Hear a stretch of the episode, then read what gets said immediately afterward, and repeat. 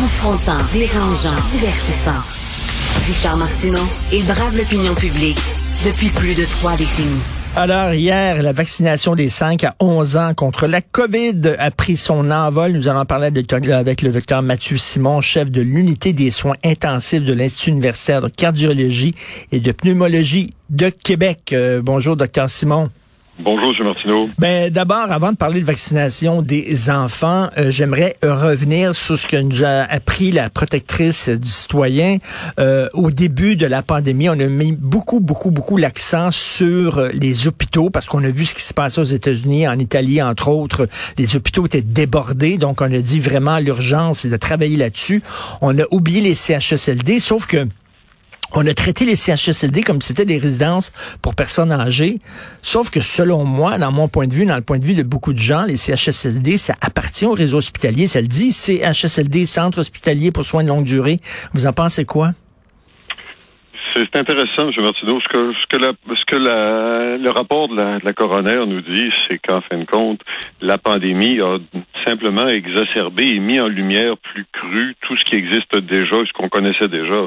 Euh, même si les CHSLD font partie du système de santé euh, étatique, ce sont les parents pauvres hein, en termes de ressources, en termes d'écoute, en termes de, de développement, euh, parce qu'il s'y trouve là un paquet de, de clientèle très distincte. Hein. Il, y a, il y a des personnes âgées euh, fortement débilitées, mais il y a également des personnes qui ont des troubles d'autonomie après des accidents de la route ou des choses comme ça. Donc c'est très très bigarré comme clientèle et ils ont de la misère à faire une seule voix pour se faire entendre et avoir du développement. Je pense que ce qu'il faut retenir de ça, c'est qu'il faut absolument qu'on s'assure collectivement que c'est une préoccupation sociétaire parce que le CHSLD et non pas et pas non plus une préoccupation euh, de société. Hein. On a souvent demandé au CHSLD d'en faire le plus possible avec le moins de ressources possible et de pas trop nous déranger. Ah, ben c'est ça qu'on a demandé collectivement. Ben, c'est le résultat malheureux que nous avons euh, constaté là, c'est la dernière année et demie. Et selon selon vous là, dans votre conception là, du réseau hospitalier, est-ce que le CHSLD ça fait partie du réseau hospitalier ou c'est seulement un milieu de vie là? Ça fait partie du système de santé euh, public, très clairement. Ça ne fait pas partie, quant à moi, du système hospitalier parce que ça obéit à d'autres euh, d'autres obligations. En fin de compte, c'est un milieu de vie qui demande un monitoring, une protection. Hein. C'est euh, des unités prothétiques, c'est-à-dire qu'on essaie, on, on, on, installe dans les CHSLD des personnes qui ont besoin d'assistance pour leurs besoins de la vie quotidienne, qui serait dangereux de les voir réaliser tout seuls pas réalisé à la maison. Donc, si on y met des ressources et une pensée hospitalière où on est centré sur un épisode de soins aigus dont on veut récupérer, ça marche pas. Il faut penser au long terme. Puis dans le long terme, dans le CHSLD, compte tenu de la, la promiscuité qu'il y a là-dedans, il faut penser en termes d'épidémie, parce que, écoutez, on parle du, du COVID dans le rapport euh, qu'on a vu mmh. passer, mais il y a chaque année dans les CHSLD des épidémies d'influenza, des épidémies de des, des, des, épidémies de tout type qui déciment la population de façon moins spectaculaire, très clairement, que ce que le COVID a fait. Mais c'est des patients ultra vulnérables qui sont là. Et puis, il faut réfléchir à leur protection parce que c'est un milieu de vie pour des personnes qui sont trop vulnérables pour vivre dans la, la, société régulière, disons. Ben, ce, cela dit, alors quand pour, pour, pour défendre, pour me faire l'avocat du diable, euh, on peut comprendre qu'au début, on voyait les, situations dans les hôpitaux. Euh, je me souviens d'une vidéo, d'une vidéo qui avait été mise en onde par le New York Times. C'était la première fois qu'une caméra euh, de télé entrait dans un hôpital qui était aux prises avec la COVID. Et je vous dis, ça, ça ressemblait à un film d'horreur, vraiment un film de zombies. On regardait ce qui se passait dans les hôpitaux et on peut comprendre à un moment donné qu'ils ont dit, ben l'urgence c'est là. Absolument. Écoutez, dans les CHSLD, on s'entend. Quand on regarde ça d'une façon sociétaire, le CHSLD est une expression d'humanisme importante, c'est-à-dire qu'on essaie de protéger et de donner des soins de qualité à des personnes qui, pour beaucoup, sont déjà un peu à côté de la société. Hein. Il y a des personnes âgées qui ont perdu beaucoup de, capacités et qui ont droit à une fin de vie qui est digne, qui est humaine, puis qui est protégée. Euh, manifestement, quand on a vu la COVID arriver, ce à quoi on a pensé, c'est aux personnes qui sont nécessaires, puis là c'est difficile de dire ça, mais je vous le dis quand même, nécessaires à l'activité sociétaire, parce que dans une pandémie, c'est comme ça qu'on pense. On va essayer de sauver ceux qui peuvent reconstruire la société. Puis ça, c'est les hôpitaux qui font ça. Alors c'est pour ça que la ressource, puis c'est une pensée très très euh, sanitaire, si vous voulez, ce qu'on appelle le triage, c'est-à-dire que quand on a une catastrophe de quelque nature que ce soit, puis l'exemple, hmm. c'est les, tranchées de la Première Guerre mondiale, ben on ne on déploie pas les ressources sur des personnes qui sont déjà euh, qui peuvent pas aider à vaincre l'ennemi ou à reconstruire la société. Mais bon, parler de ça à, à jeun pendant une journée comme hmm. aujourd'hui où il fait soleil, puis il n'y a plus vraiment de pandémie euh, catastrophique, ça fait très cru. Mais c'est comme ça que les décideurs sont formés à penser en fonction d'une pandémie. En tout cas, on espère qu'on va euh, apprendre de nos erreurs et comme vous le dites, finalement, la pandémie a seulement accentué des problèmes qui existaient avant la pandémie. Euh, on va parler maintenant de vaccination des 5 à 11 ans. Donc, ça a débuté hier.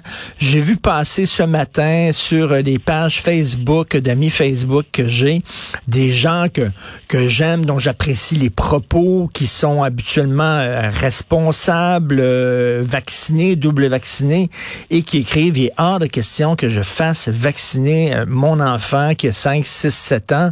Euh, là, c'est pas seulement des coucous qui se braquent ou des complotistes. Il y a aussi des gens de bonne foi qui sont eux-mêmes doublement vaccinés, mais qui disent, est-ce qu'on a vraiment besoin de vacciner des enfants aussi jeunes? La question se pose. Bah, la réponse est oui. Euh, parce que on est motivé par un retour vers, à, une vie normale. Le, le, vaccin a été étudié chez l'enfant, puis aux doses qui sont utilisées, les effets secondaires, qu'ils soient légers ou plus sévères, sont, sont encore moins fréquents que chez l'adulte.